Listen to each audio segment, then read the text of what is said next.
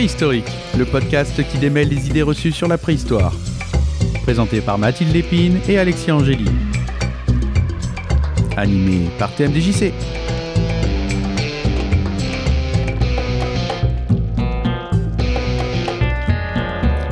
Bonjour à toutes, bonjour à tous, c'est TMDJC derrière le micro et vous écoutez le fantastique podcast préhistorique. Je suis avec la géniale équipe de préhistorique.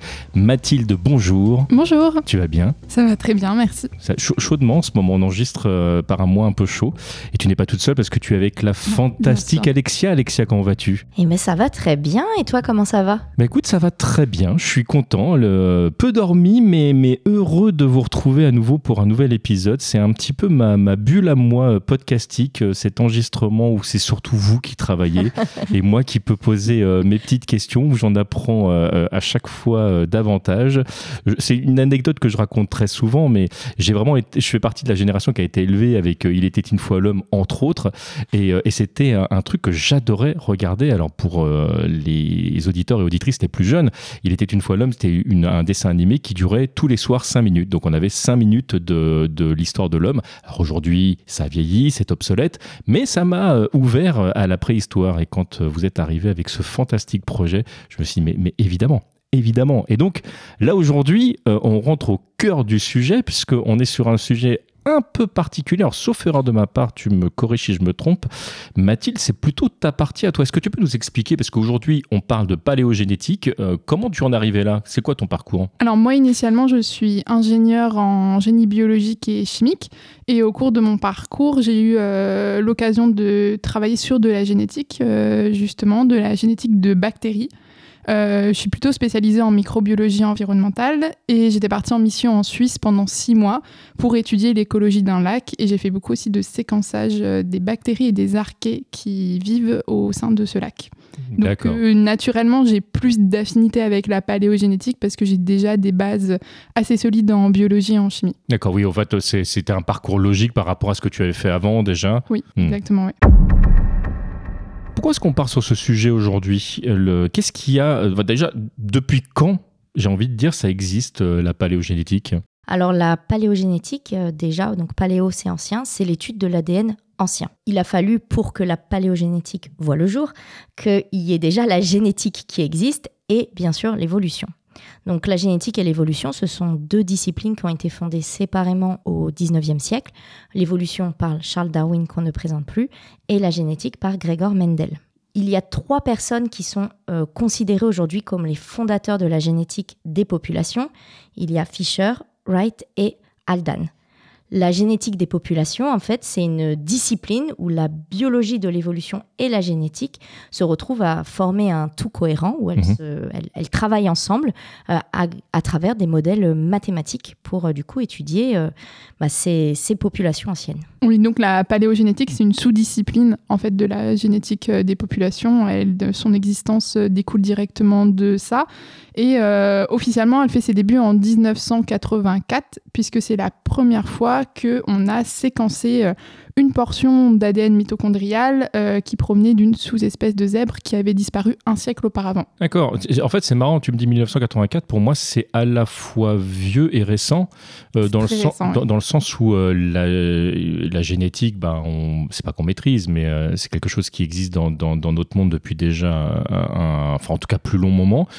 Pourquoi, je, je, me fais cette parenthèse, mais, mais pourquoi c'est arrivé si tard finalement bah, Au final, les découvertes de la génétique sont assez tardives. En fait, euh, Gregor Mendel, il a vécu au 19e siècle, mais ses travaux sont quand même restés inconnus. Euh, par exemple, Charles Darwin n'en avait jamais entendu parler. Mhm. Donc, on a eu une, une réunion de l'évolution de la génétique qui était tardive. Et par exemple, c'est seulement en 1953 qu'on a découvert la structure en double hélice de l'ADN. Et sans, euh, sans savoir ça, c'est difficile après de, de séquencer. Et il y a aussi eu, je pense, des problèmes plutôt techniques, c'est-à-dire séquencer de l'ADN, techniquement, c'est un défi. Euh, il, faut, euh, il faut les moyens qui soient mis en place. Et en 1984, c'était vraiment le tout début, mais euh, il y a vraiment eu l'essor de la paléogénétique seulement en 2010. Alors la question qui me vient euh, comme ça tout de suite, euh, c'est que bah, on a euh, d'abord la paléanthropologie qui est un petit peu le, à l'époque en tout cas la synthèse de nos connaissances. Là tu, tu me dis qu'en 84 donc débarque la paléogénétique. Est-ce que ces deux disciplines arrivent à s'entendre au départ? En fait, ces deux disciplines n'étudient pas obligatoirement la même chose. En paléoanthropologie, on va étudier ce qu'on retrouve. Donc ça peut être des espèces très diverses et variées et ces espèces ne sont pas obligatoirement nos ancêtres génétiques. Alors que la paléogénétique, ce qu'on va étudier, c'est en partant de nos ancêtres génétiques, de notre génome, de qui on est, de toutes ces, choses-là en fait. C'est, c'est, ça répond pas obligatoirement aux mêmes questions. Donc oui, il y a des fois où euh, la paléogénétique va venir éclairer des questions en paléoanthropologie. On va revenir dessus, mais par exemple en 2010, euh, on a euh, découvert une probable espèce dans notre génome qui s'appelle euh, Denisova. Donc on lui a pas encore donné un nom d'espèce parce qu'on n'a pas retrouvé assez de restes en paléoanthropologie pour pouvoir dire euh, voilà la diagnose de cette espèce, la description de cette espèce, elle est comme ça, mais on sait qu'elle existe puisqu'on l'a retrouvée de manière génétique, mais on n'a pas encore les restes physiques. Donc, je reformule si jamais tu vas, pour être sûr d'avoir bien compris et pour être certain que nos auditeurs auditeurs sont bien compris. Euh, là, tu me dis, en fait, on n'a pas de squelette. en fait, on, ne sait pas à quoi il ressemblait euh, physiquement. On n'a pas ces détails. Par contre, on sait qu'il existe ou qu'elle existe parce que on a cette trace génétique. Oui, en fait, euh, les chercheurs avaient découvert dans une grotte en Sibérie une phalange de main ils étaient persuadés initialement que ça appartenait à Néandertal, puisqu'à cette époque, c'était la seule époque connue à cette date-là. Mhm. Et ils l'ont séquencé, puisque euh, bah, c'était la période où on commençait à séquencer un petit peu plus. Euh, le génome de Néandertal avait déjà été séquencé auparavant, et là, bah, surprise, en fait, c'était ni Sapiens ni Néandertal, en fait, le on génome. Fait, on fait cette expérience pour confirmer quelque chose qu'on est certain de savoir, mm. et on se rend compte que ça n'a rien à voir. Oui, donc c'est magique. oui, bah, cette découverte a quand même été assez incroyable, et donc actuellement, on a juste retrouver une mandibule supplémentaire qui appartiendrait à cette espèce. Donc euh, oui, pour l'instant, pas grand-chose sur celle-ci. Voilà, on ne sait pas à quoi il ressemble. Et si on reprend des, des, questions dont on a parlé dans le podcast euh, juste précédent, donc euh, les origines de la lignée humaine, où on a parlé dedans de Toumaï, de Aurorine, de Ardipithecus. Où on euh, sait, grâce à vous, maintenant que bah, suivant le squelette, on sait s'ils sont plutôt bipèdes ou pas, ou semi-bipèdes, ou en tout cas qu'ils utilisaient la bipédie comme moyen de locomotion de temps en temps. Ça, j'ai trouvé ça génial. voilà, donc on a étudié leur squelette. Aujourd'hui, on se dit, bah voilà, est-ce que euh, Toumaï, par exemple, est un représentant de la lignée humaine, même si on arrivait à euh, démontrer que ce soit Toumaï ou Aurorine ou le genre Ardipithecus, que effectivement c'est des représentants de la lignée humaine, ça ne veut pas dire que ce sont nos ancêtres génétiques euh, pour autant. Donc ça ne répond pas obligatoirement aux mêmes questions, parce qu'on a aussi des problèmes de conservation. alors, on l'avait dit dans nos podcasts précédents, il y a des problèmes de conservation au niveau des ossements, mais la génétique, c'est encore plus compliqué. L'ADN, c'est quelque chose qui est extrêmement fragile et qui se conserve plutôt dans les climats froids et de manière plus récente. On ne va pas retrouver, en tout cas pour l'instant, on n'a pas réussi à retrouver de l'ADN de 3 millions d'années, alors qu'on peut retrouver des ossements qui ont 3 millions d'années. D'accord, donc ça, soulève deux choses. Donc quand tu parles de la fragilité de, de l'ADN, tu veux dire quoi? Qu'elle s'altère au bout d'un moment? Oui, l'ADN se dégrade euh, très rapidement après la mort d'un individu parce qu'il y a une prolifération bactérienne, l'ADN n'est plus réparé aussi, notre ADN est constamment réparé euh, au sein de nos cellules, et donc euh, très rapidement il va se fragmenter. Euh, dans des, fragments de plus en plus petits et il va finir par disparaître. donc ça c'est à court terme, il y a aussi des mécanismes de dégradation plutôt à long terme qui fait que euh, bah, retrouver de l'ADN ancien, c'est vraiment un challenge déjà au niveau de la quantité, mais il y a aussi les problèmes de qualité, puisqu'il y a des problèmes de contamination mmh. euh, avec de l'ADN environnemental, de l'ADN d'autres espèces.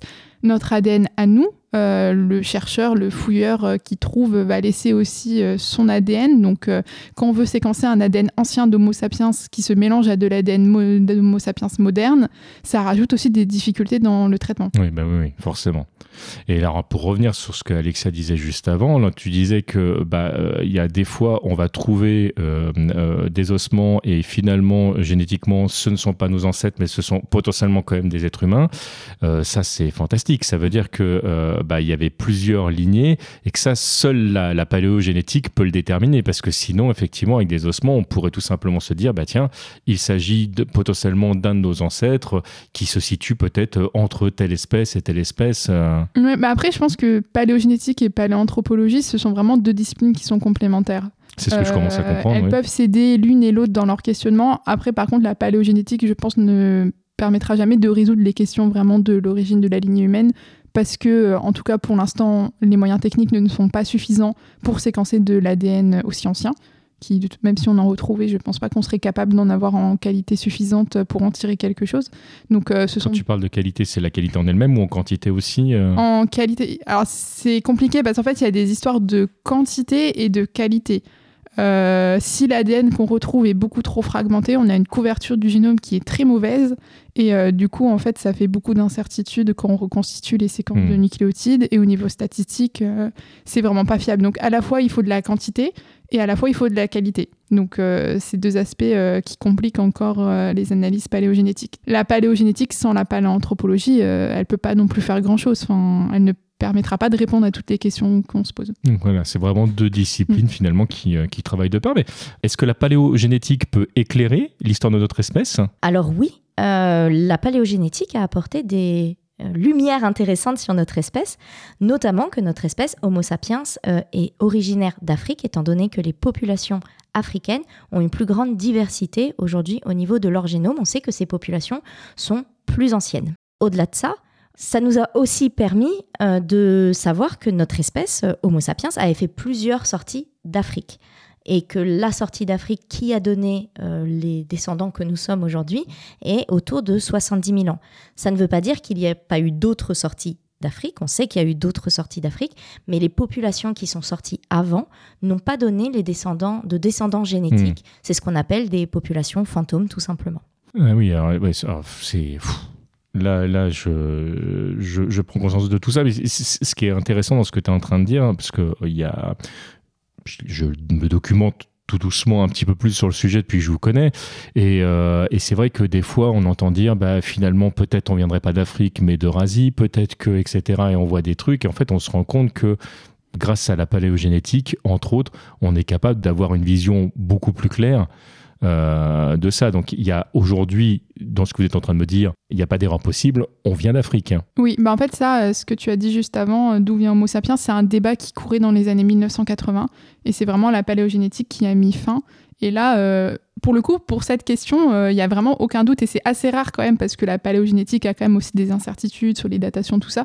Mais pour le coup, on est certain, c'est une des rares questions pour laquelle c'est le cas, que notre espèce est originaire d'Afrique. D'accord. Mais alors, euh, qu'est-ce qu'on sait de l'histoire génétique entre Néandertal et Homo sapiens, Alain Alors, euh, c'est une histoire compliquée entre les deux espèces. Donc, comme on l'a dit, notre espèce sort d'Afrique vers 70 000, 60 000 ans. Et euh, très peu de temps après sa sortie d'Afrique, il y a métissage avec Néandertal.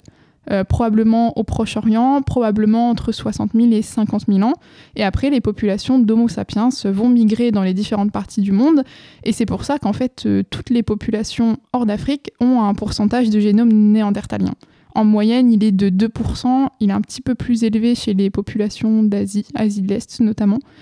Et euh, par contre, il y a eu également d'autres phénomènes de métissage avec Néandertal en Europe et en Asie. Ça, c'est une découverte qui a été plutôt récente. On pensait pendant longtemps qu'il y avait eu qu'un métissage avec Néandertal, euh, un seul phénomène d'hybridation, parce qu'au final, 2% de génome néandertalien, c'est pas beaucoup. Non, c'est pas beaucoup, mais, mais pareil, ma, connaissance en génétique est très limitée, mais il a fallu quand même que ça arrive de nombreuses fois pour qu'on pour qu'on arrive à 2%, je suppose. Oui, alors c'est la question c'est marrant parce qu'on a discuté il y a pas longtemps avec Alexia, c'est euh, on n'arrive pas à estimer à combien de fois ce métissage se serait répété. On sait qu'il y a eu un gros phénomène de métissage au moment où Sapiens est sorti d'Afrique. Après, le nombre d'individus qui étaient touchés, c'est difficile en fait d'estimer parce que une fois que les populations d'Homo sapiens sont migrées, elles se sont remétissées entre elles, ce qui a fait également des recombinaisons euh, avec des populations qui étaient également porteuses d'héritage néandertalien, mais des populations qui n'avaient pas non plus d'héritage néandertalien, ce qui a peut-être dilué une part de ce génome. Mais il faut aussi savoir que euh, le génome néandertalien a été très rapidement éliminé de notre génome. Euh, l'introgression de gènes archaïques au sein du génome de Sapiens, c'est pas quelque chose qui a notre avantage. Très rapidement, il y a eu euh, purification de notre génome, c'est le terme scientifique, et ça a été éliminé très vite. Et en fait, on ne sait pas exactement à quelle vitesse, donc c'est difficile en fait de savoir exactement le nombre de fois on s'est métissé, le nombre d'individus mmh. qui a été touché pour qu'aujourd'hui on ait 2%. Enfin, c'est Pour l'instant, on n'est pas capable de lire. Ouais, on n'est même pas capable de faire une estimation, en fait. C'est totalement flou. Oui, c'est flou parce que Néandertal aussi a eu euh, des variations de population. En fait, on sait que génétiquement, il y a eu euh, des remplacements de populations néandertaliennes en Europe et en Asie. Et donc, elles ont aussi apporté euh, un génome qui était un petit peu différent. Il y a aussi l'homme de Denisova avec lequel on s'est métissé qui aussi complique la chose puisqu'ils ont un génome qui est proche de Néandertal et d'ailleurs on pense que le génome néandertalien en fait euh, la part de ce génome dans notre ADN serait plus faible en fait notamment pour les populations d'Asie de l'Est en fait ce serait un ah peu amplifié euh, par le, la part de génome de Denisova parce qu'il faut savoir que Denisova il est présent dans le génome entre environ 6% pour les populations d'Asie de l'Est et du Sud. Nous en Europe on n'en a pas et euh, les populations asiatiques, elles ont aussi en plus presque 3% de génome néandertalien. Oui, ce qui, ce qui, euh, change beaucoup. mais question totalement de, de néophyte, mais est-ce que les attributs physiques peuvent décliner d'un pourcentage qui, qui, serait lié néandertal ou pas? Est-ce que le fait qu'on ait les yeux plus ou moins bridés, le nez plus ou moins appâté, est-ce que, est -ce que ça, ça joue ou pas? Ou c'est une question complètement débile? Non, c'est pas une question bête, mais en fait, je sais pas si on a vraiment de, de réponse à ça. En fait, euh, nos traits physiques, notre apparence, c'est ce qu'on appelle le phénotype, c'est pas le génotype. C'est ce que tu expliquais euh, dans la première ou deuxième émission, je ne sais plus. Enfin, le... Oui, je pense qu'on en a déjà parlé. En fait, le phénotype, il dépend à la fois du génotype et de l'environnement. Et donc, on ne sait pas encore exactement lier euh, parfaitement génotype et phénotype. Donc, les caractères comme par exemple les yeux bridés ou la forme du nez par exemple, en fait, on ne sait pas si c'est hérité de Néandertal ou pas. Tout ce qu'on sait, c'est que le génome de Néandertal n'est pas présent dans les fonctions régulatrices du génome. D'accord. Ça, il s'est fait euh, éliminer très vite, probablement parce que bah, c'était délétère pour nous. Alors, on ne sait pas pourquoi exactement c'était délétère. Et après, euh, non, c'est difficile de mesurer l'impact. Euh, on sait que le génome néandertalien a un impact sur nous, notamment au niveau des maladies. Euh, il y a quand même eu des, adaptations, quand même, euh, une sélection positive de certains caractères qui nous ont servi à nous. Mais non, cette question, je ne pense pas qu'il y ait de réponse D'accord. Donc le, fait éventuellement qu'on soit capable de boire du lait ou pas, qu'on soit résistant à l'alcool ou pas, en fait, tout ça, on ne sait pas du tout. Alors, Boire du lait, ça je peux répondre parce ah. que ah. c'est alors c'est une mutation qui est récente en fait à l'échelle de l'évolution. La capacité à toujours digérer le lactose euh, sera apparue vers 9000 ans. Si j'ai bien compris, en fait, euh, avec l'âge. Normalement, on est censé le perdre en tant que mammifère. On est la seule espèce qui boit encore euh, du lait à l'âge adulte. Et normalement, on est censé perdre cette capacité. Et le maintien de cette capacité, elle commence à apparaître du point de vue génétique vers 10 000, 9 000 ans. Donc au même moment, en fait, on a le début de l'agriculture et euh, de l'élevage. Et on pense que ça, vraiment, c'est une sélection. Euh. Voilà, c'est une sélection. C'était un avantage de pouvoir consommer des produits laitiers en tant qu'adulte, parce que c'était des produits, bah, déjà du point de vue euh, des nutriments et tout, c'était quand même un avantage. Et ça, ça, ça a perduré.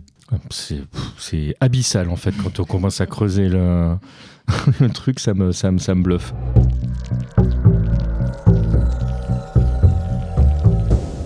Alors pour revenir dans, notre présent, la paléogénétique, est-ce qu'elle permet d'aborder des questions d'actualité ou pas? Oui, euh, c'est une très bonne question parce que je vais vous parler de quelque chose dont vous avez peut-être pas envie de vous souvenir, euh, mais euh, le Covid qui n'est pas encore si lointain.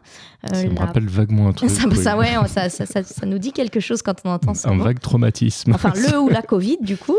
eh bien, la part du génome que l'on a néandertalien aurait joué en notre défaveur par rapport au Covid. Ah oui. Oui, tout à fait. Donc, euh, parfois, on hérite de certaines portions de génome, mais ça ne veut pas dire que c'est à notre avantage, ou en tout cas pas à notre avantage dans tous les cas de figure. Et il y a une étude, effectivement, qui, a, qui est parue, euh, qui indiquait que cette part de génome néandertalien aurait eu un impact euh, malheureusement négatif sur le Covid. C'est absolument fou ah ce que tu es en train de me dire. Mais il est énorme en plus parce que en fait, le risque de faire une, euh, infection pulmonaire aiguë en cas de Covid, il est multiplié par 1,6. Ah oui, donc c'est même c'est pas anodin du tout. Ah non, non, non c'est pas du tout anodin. En fait, il y a un petit cluster là sur le chromosome 3 qui nous vient de Néandertal et qui nous pose problème. Et d'ailleurs, corrélation ou pas, je ne sais pas, mais il est présent à 50% dans les populations d'Asie et 16% en Europe. Quand tu me parles comme ça, alors moi qui, qui ai un, bagage informatique euh, plus solide qu'un bagage génétique, j'ai l'impression que tu es en train de me dire Ah ouais, non, mais si tu as marié ce processeur avec, euh, avec cette carte vidéo, c'est normal que ça fonctionne pas parce que du coup, euh, au niveau des drivers, ça passe pas bien.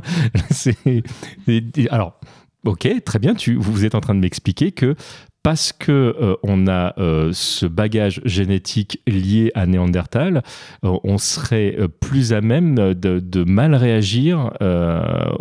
c'est quoi la génétique du virus ou c'est, je pense que là, ça joue plutôt au niveau de la réponse du système immunitaire. on sait que dans le cas du Covid, soit notre système immunitaire se laissait complètement avoir par le Covid, soit au contraire, il réagissait beaucoup trop. C'est ce qu'on appelait la tempête cytotoxique en Donc c'est une surréaction C'est une surréaction. En fait, il se met à, s'attaquer lui-même, euh, ce qui forcément pose problème. Et euh, C'est un petit peu le problème qu'on a avec le cancer, de toute façon, oui, quelque part. C'est une réponse, oui. C'est notre corps s'attaque à lui-même. Et par contre, euh, Néandertal, je pense oui, c'est plutôt une réponse en fait. c'est pas tant qu'on est plus susceptible à la génétique du, du, virus en soi, mais plus que notre système immunitaire répond différemment à ce type de virus. Et c'est une réaction que. Euh, mais il n'y a, pas, a pas que ça. Hein. L'ADN néandertalien nous pose quelques soucis aussi. Euh, on sait que le génome néandertalien est associé à du cholestérol, du diabète 2, des maladies inflammatoires comme euh, l'arthrite, l'arthrite mm. et aussi des maladies psychiques. comme, par exemple dépression, oui, voilà, où y a, apparemment il y aura un risque plus élevé quand enfin un risque plus élevé. Du moins, les deux seraient corrélés. D'accord. Donc, euh, moi, là, si je suis dépressif à cause de mon diabète, je, peux accuser Néandertal plutôt que de dire que je me nourris mal ou euh, parce qu'en ce moment, c'est pas, pas ouf ma manière de me nourrir. alors, c'est plus compliqué que ça. On sait que l'ADN néandertalien, il est associé avec ces maladies parce qu'on a retrouvé des corrélations dans le génome entre les personnes malades et leur ADN.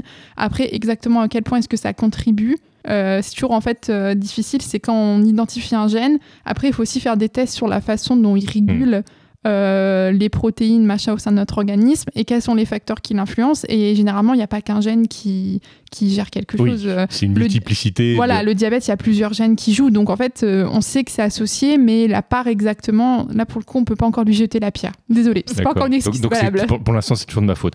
D'accord, bon, je, vais, commencer par changer ma façon de me nourrir, ça me semble plus logique. mais alors, Ok, très bien. Là, vous m'avez brossé un tableau euh, euh, assez large euh, et ça, paraît extraordinaire, même si, en fait, en gros, tu m'expliques que ça demande du temps parce que au-delà de la qualité de ce que vous allez récupérer, il ben, faut le temps d'analyser tout ça. Mais alors, quelles sont les limites de la paléogénétique? Il y a plusieurs limites. On en parlait un petit peu en introduction, notamment le fait que l'ADN peut être endommagé. Effectivement, au moment du phénomène de putréfaction, euh, l'ADN ne se répare plus parce que bah, on n'est plus vivant tout simplement.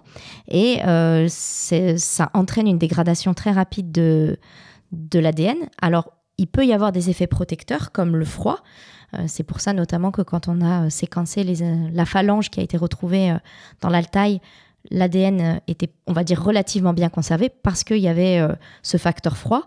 Et c'est ce qui nous pose d'ailleurs problème aujourd'hui euh, quand on voudrait séquencer de l'ADN en Afrique. et ben, il ne fait pas trop froid en Afrique, donc ça pose, certains problèmes. il est donc ce qu'on appelle thermosensible. Il y a des dégradations bien sûr à plus long terme, comme au niveau de, des liaisons sucre, donc l'hydrolyse, qu'on appelle l'hydrolyse, les liaisons entre le, sucre et les bases azotées. Euh, ça aussi, ça se, dégrade sur un plus long terme. Et il y a également les désaminations des cytosines. Donc euh, voilà, il y a plein de, mécanismes au niveau de la dégradation de l'ADN qui sont très importants. Et on en parlait également, les problèmes de contamination. Donc pour ça, on a des... Quand on fouille euh, en archéologie, on est censé fouiller avec des gants pour éviter de contaminer avec notre ADN. Et on va également essayer de choisir des os qui sont moins touchés euh, par les contaminations. Je pense notamment à l'os pétreux euh, ou aux racines des dents qui préservent euh, l'ADN des, des, contaminations extérieures. En tout cas, qui les préservent mieux que les autres parties des ossements. Donc on va plutôt essayer de séquencer quand on peut sur ces parties-là. Mais encore une fois, en paléoanthropologie, on ne choisit pas toujours ce qu'on retrouve. Non, ça. Pour, dire jamais même. les, les, os pétreux, c'est plus pour de l'ADN ancien, mais pas si ancien que ça. époque mérovingienne, Moyen-Âge, tout ça. Mais les Ah, archéologues oui, sont d'ailleurs pas très contents hein, parce qu'il y a une période. qu'en fait, quand un article a été publié qui a dit dans le spectreux c'est mieux conservé, les archéologues se sont vus piquer tout leur spectreux euh, pour être séquencés, ce qu'ils n'aiment pas beaucoup euh, parce que bah, c'est toujours un risque en fait. euh, faire le prélèvement nécessaire, ça endommage l'os et il n'y a pas de garantie. Donc, Oui. euh, Enfin, je veux dire, il n'y a pas de garantie de résultat. Non, et en plus, on ne sait pas dans quel état on va laisser l'os. euh, Ah, Euh, on est obligé de prélever de l'os, donc euh, il y a forcément une dégradation qui est faite. Donc euh, c'est vrai que pendant un temps, en tout cas, euh, quand j'étais en cours de paléogénétique, euh, ma, ma prof nous a expliqué que ça avait, parfois ça posait un peu problème, euh, qu'ils en avaient marre qu'on leur pique euh, leur os pétreux. Ce que je peux comprendre. Je peux comprendre aussi. oui. oui, donc là, là, c'est là où les, les, les deux disciplines ont plus de mal euh, à s'entendre parce que finalement, le matériel de base est pas infini Non. et que chacun souhaiterait euh, que sa conservation soit, euh, optimale. ouais, Chaque discipline a ses objectifs et comme à chaque fois il n'y a pas de garantie, euh, Hmm. effectivement c'est difficile. surtout que techniquement, enfin les gants dont a parlé Alexia, oui, mais en fait idéalement en génétique on voudrait que ce soit des gants de laboratoire, pas les gants de, de fouille. Et euh, idéalement on voudrait aussi que les fouilleurs portent une tenue blanche. Et euh, une charlotte et euh, au niveau des cheveux et des protections au niveau des pieds et un masque et des lunettes. Enfin, en fait, idéalement pour optimiser au maximum le séquençage d'ADN ancien, il y a des protocoles à mettre en place qui sont énormes et qui sont loin de la réalité de la fouille. Quand même, il faut le rappeler que les fouilles, notamment les fouilles préventives, on est obligé de fouiller vite parce que bah il y a très peu de temps pour, il n'y a pas forcément de budget non plus, donc il n'y a pas le temps à chaque fois qu'on trouve un De os un euh, de tout mettre et parce qu'après il faut aussi les installations. On l'a dit, l'ADN est thermosensible. Généralement, le laboratoire on le conserve à moins 20 voire moins 80 degrés quand on sait qu'on va pas y toucher avant un certain temps. Donc ça, ça voudrait dire une tente, par exemple, au-dessus Voilà, de- du lieu avec, euh, Mm. avec des frigos qui sont déjà prêts. Voilà, euh, ou l'envoyer directement dans un autre laboratoire pour Mm. qu'il soit stocké. Donc, Ouais, c'est euh, compliqué. Ouais, ce sont des protocoles à mettre en place qui sont énormes, mais en fouille, c'est compliqué, hein, franchement. Alors, me, vient à l'esprit, euh, par rapport à ce que vous êtes en train de dire, et pour raccorder à nos émissions euh, précédentes, est-ce que le réchauffement climatique ne va pas être un problème pour la conservation, du coup, de- de- d'éventuels ossements? Si, Si, si. ça, ça va être un problème. L'ADN n'aime pas le chaud. L'ADN est un petit peu un enfant capricieux. hein. Ça n'aime pas le chaud, ça n'aime pas trop l'acidité, ça n'aime pas trop l'humidité non plus. Euh, euh, ça aime que voilà, le froid. Et euh, si, ça va forcément poser, poser problème. Euh, par exemple, bah, en Afrique, on en parlait tout à l'heure, l'ADN le plus ancien séquencé, c'est 15 000 ans. C'est Oui, vraiment Très- pas Ce beaucoup. qui est hein. très récent par rapport aux ossements dont, dont on a eu l'occasion de parler plusieurs fois pendant cette Ouais, émission. par exemple, en Europe, le plus ancien, c'est à la Cima de Los Huesos, c'est à 430 000 ans. On a quand même un petit gap, donc euh, oui, ça va poser problème, euh, les haussements de température. Certaines régions, il va y avoir euh, une hausse de l'humidité aussi à cause d'événements climatiques de plus en plus violents, ça va poser problème, oui. Et Alors la, la question qui me vient là maintenant, là on a parlé de termes parfois un peu compliqués génétiquement Mm. parlant. Est-ce que vous vous prévoyez sur prehistorytravel.com en fait de faire des, des dessins pour, pour expliquer justement tous ces termes? Oui, on va faire ça, on en a discuté il y a pas longtemps, il va y avoir une série d'articles sur la génétique et probablement une série de vidéos un petit peu à part, il y aura à mon avis euh, comme une sous-chaîne ou une playlist particulière de Prehistory Travel pour expliquer les mécanismes qu'il y a derrière la génétique. D'accord. Oui, puis tout reprendre, parce qu'avant d'arriver à parler paléogénétique, il faut déjà comprendre comment fonctionnent euh, les bases, notre ADN, notre génome, euh, et, et toutes ces petites choses qu'on voit de manière euh, souvent survolée euh, à l'école. Euh, là, ce sont des bases qui sont... Bah, nécessaire. Nécessaire. ouais. voilà. Sinon ça devient plus difficile de, de comprendre. Euh, on arrive tout doucement euh, à la fin de notre émission euh, aujourd'hui. Alors je profite de ce que vous venez de, nous annoncer, donc auditeurs, auditrices, sachez que ce podcast vit évidemment de, de sa belle vie, mais que si jamais vous voulez parfaire vos connaissances, le site prehistorytravel.com justement bah, essaye d'apporter euh, toutes ces lumières. Il y a donc, on vient de le dire, des articles, il y a des vidéos, euh, et puis évidemment ce fameux podcast que vous êtes euh, en train d'écouter. Donc n'hésitez pas à venir nous rendre visite, à y faire un petit tour. Si jamais vous êtes généreux et généreuse, n'hésitez pas non plus à nous mettre des étoiles sur ce podcast parce que c'est ce qui nous permet de nous référencer et de nous faire découvrir. Là, on est en train de regarder doucement les, les chiffres. On est très très content de vos retours. Vraiment, ça, voilà, ça touche. N'hésitez pas d'ailleurs à y laisser des commentaires parce qu'on lit tout ce qu'on reçoit. Donc vraiment, et on essaie d'y répondre au mieux à chaque fois. Mathilde, un énorme merci pour tes lumières parce que là vraiment j'ai appris une fois de plus beaucoup de choses. Eh ben, je vous en prie, c'était un plaisir pour moi. Alexia, comme d'habitude, génial. Merci beaucoup. Vraiment, je, suis très très heureux de, partager cette aventure avec vous. Avec euh, grand plaisir. Et puis, bah, merci effectivement Mathilde, parce que pour la préparation de ce podcast, euh, moi, il y avait des choses. Alors, j'ai pas suivi les cours de paléogénétique. Euh, aussi poussée qu'elle. Et euh, donc, j'ai appris aussi plein de choses en préparant ce podcast. Donc, euh, je tenais aussi à dire merci à Mathilde qui a pris le, temps de me réexpliquer toutes les bases dont on, dont on parlait.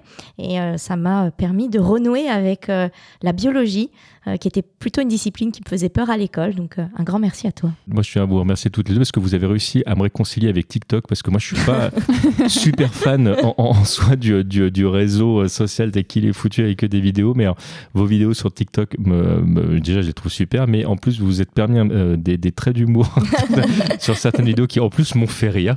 Donc, rien que pour ça, merci. Donc, bah, j'invite les gens, si jamais vous êtes sur ce réseau, à vous abonner là aussi après History Travel parce que parce qu'on apprend plein de trucs et que, et que c'est des vidéos courtes, donc en plus c'est vraiment du, consommable euh, facilement et qu'il y a un petit peu d'humour là-dedans. Donc, euh, donc voilà.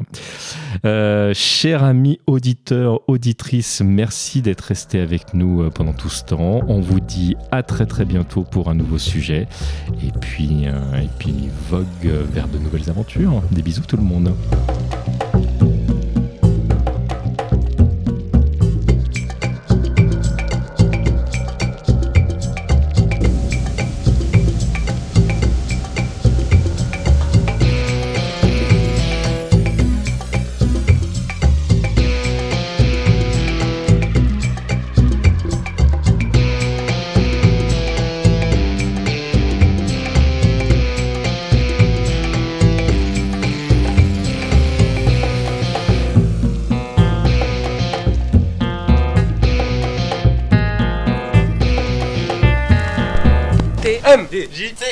Creations. Prehistorytravel.com